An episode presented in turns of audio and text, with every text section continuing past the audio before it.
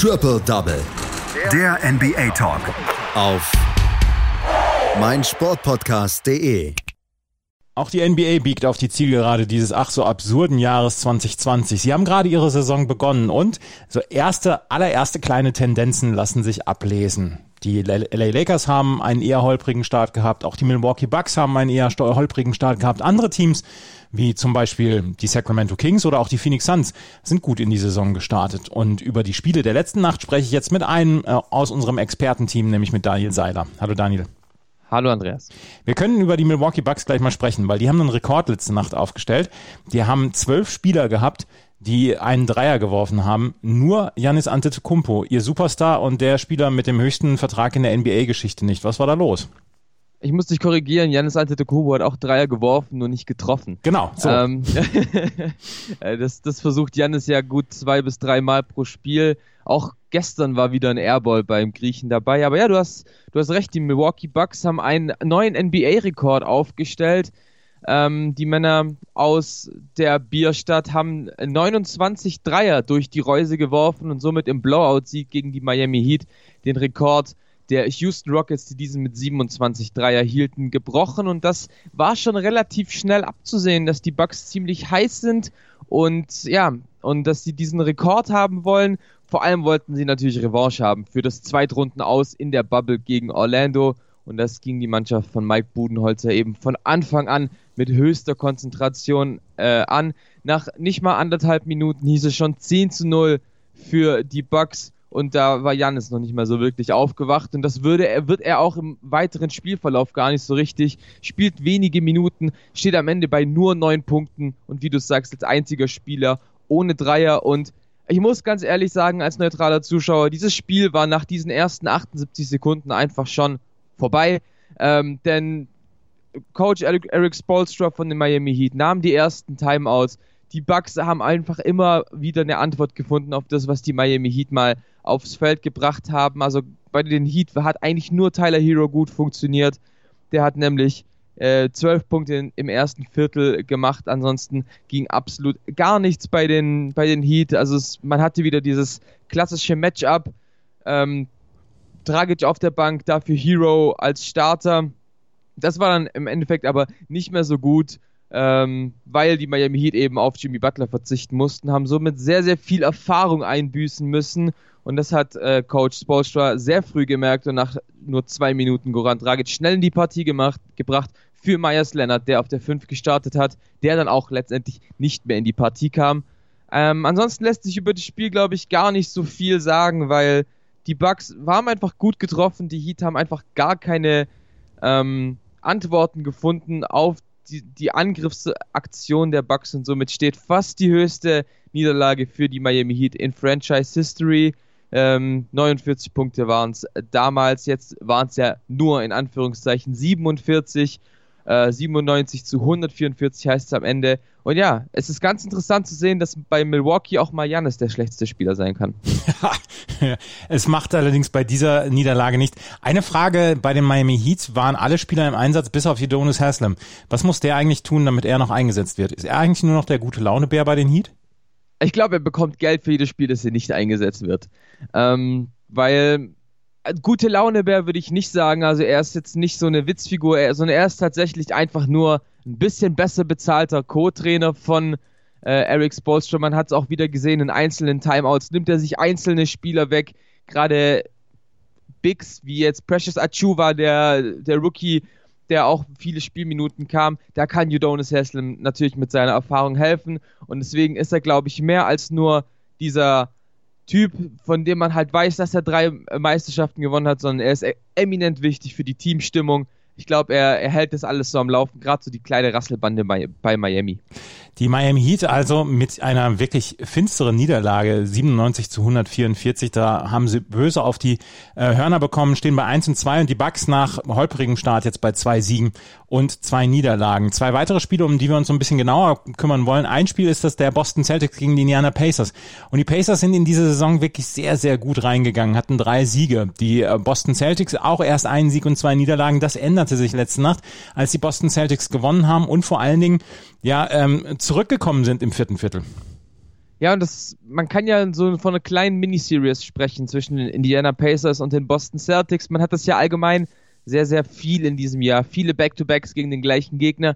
Bei den Pacers und den Celtics war es eben so, dass vor zwei Tagen schon in Indianapolis gespielt wurde. Damals gewannen die Pacers mit 108 zu 107 und Jason Tatum setzte noch einen Game Winner daneben. Das heißt, die Celtics kamen mit Wut im Bauch und wollten die Partie somit wieder an sich reißen. Und du hast vollkommen recht. Indiana Pacers fahren bisher sehr unter dem Radar, haben mit Victor Oladipo einen Spieler zurückbekommen, der tatsächlich wieder die Ansätze zeigt, die er aus seinen zwei All-Star-Jahren hatte.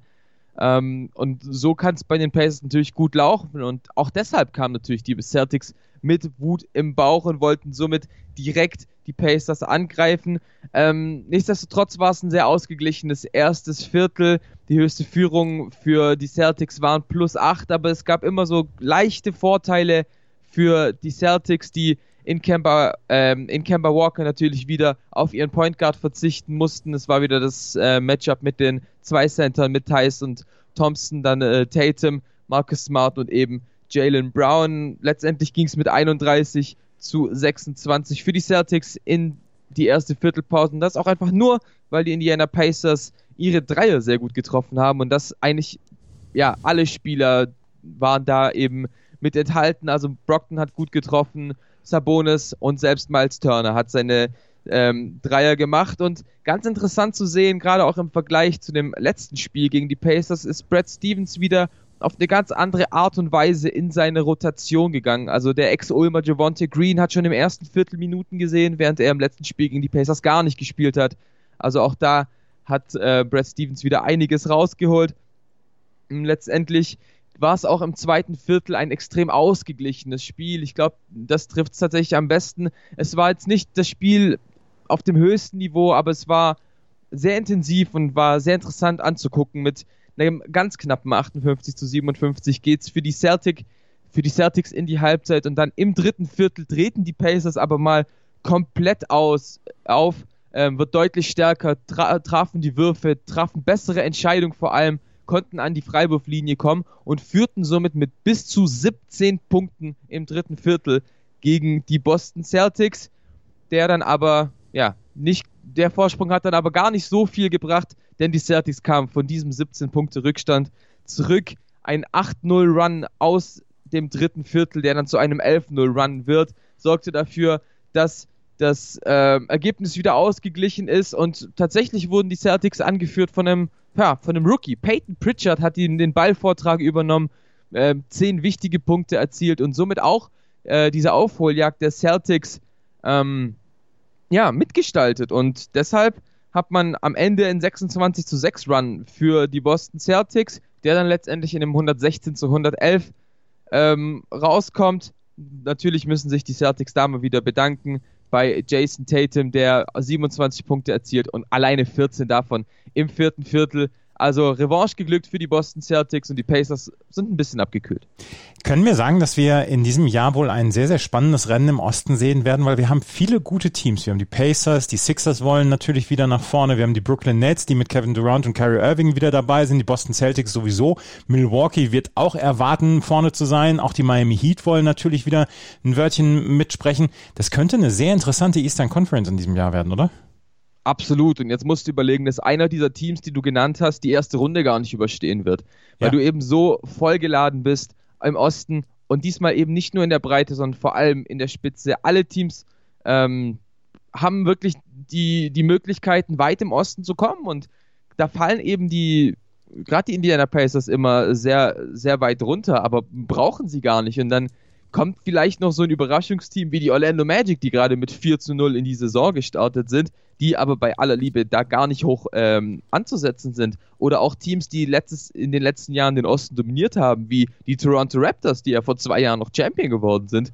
Also der Osten ist sehr tief und es wird ein extrem spannendes Rennen. Die Teams, die du genannt hast, sind aber ganz klar die Favoriten. Die Orlando Magic zum ersten Mal seit 2009 mit einem 4-0-Start in die Saison gestartet. Wir sprechen gleich im Kurzdurchlauf über die Magic. Und dann haben wir noch ein Spiel aus der Western Conference, über das wir uns unterhalten wollen. Das ist nämlich das Spiel der Sacramento Kings gegen die Denver Nuggets. Und die Kings, eigentlich so ein bisschen immer die Lachnummer in den letzten Jahren gewesen in der Western Conference, sind auch gut aus den Startblöcken gekommen. Sie stehen bei 3 und 1 und haben auch die Denver Nuggets mit 125 zu 115 besiegt. Und was auffällt, die Starting Five kommt äh, punktet komplett zweistellig. Das ist eine sehr harmonische Teamleistung anscheinend gewesen.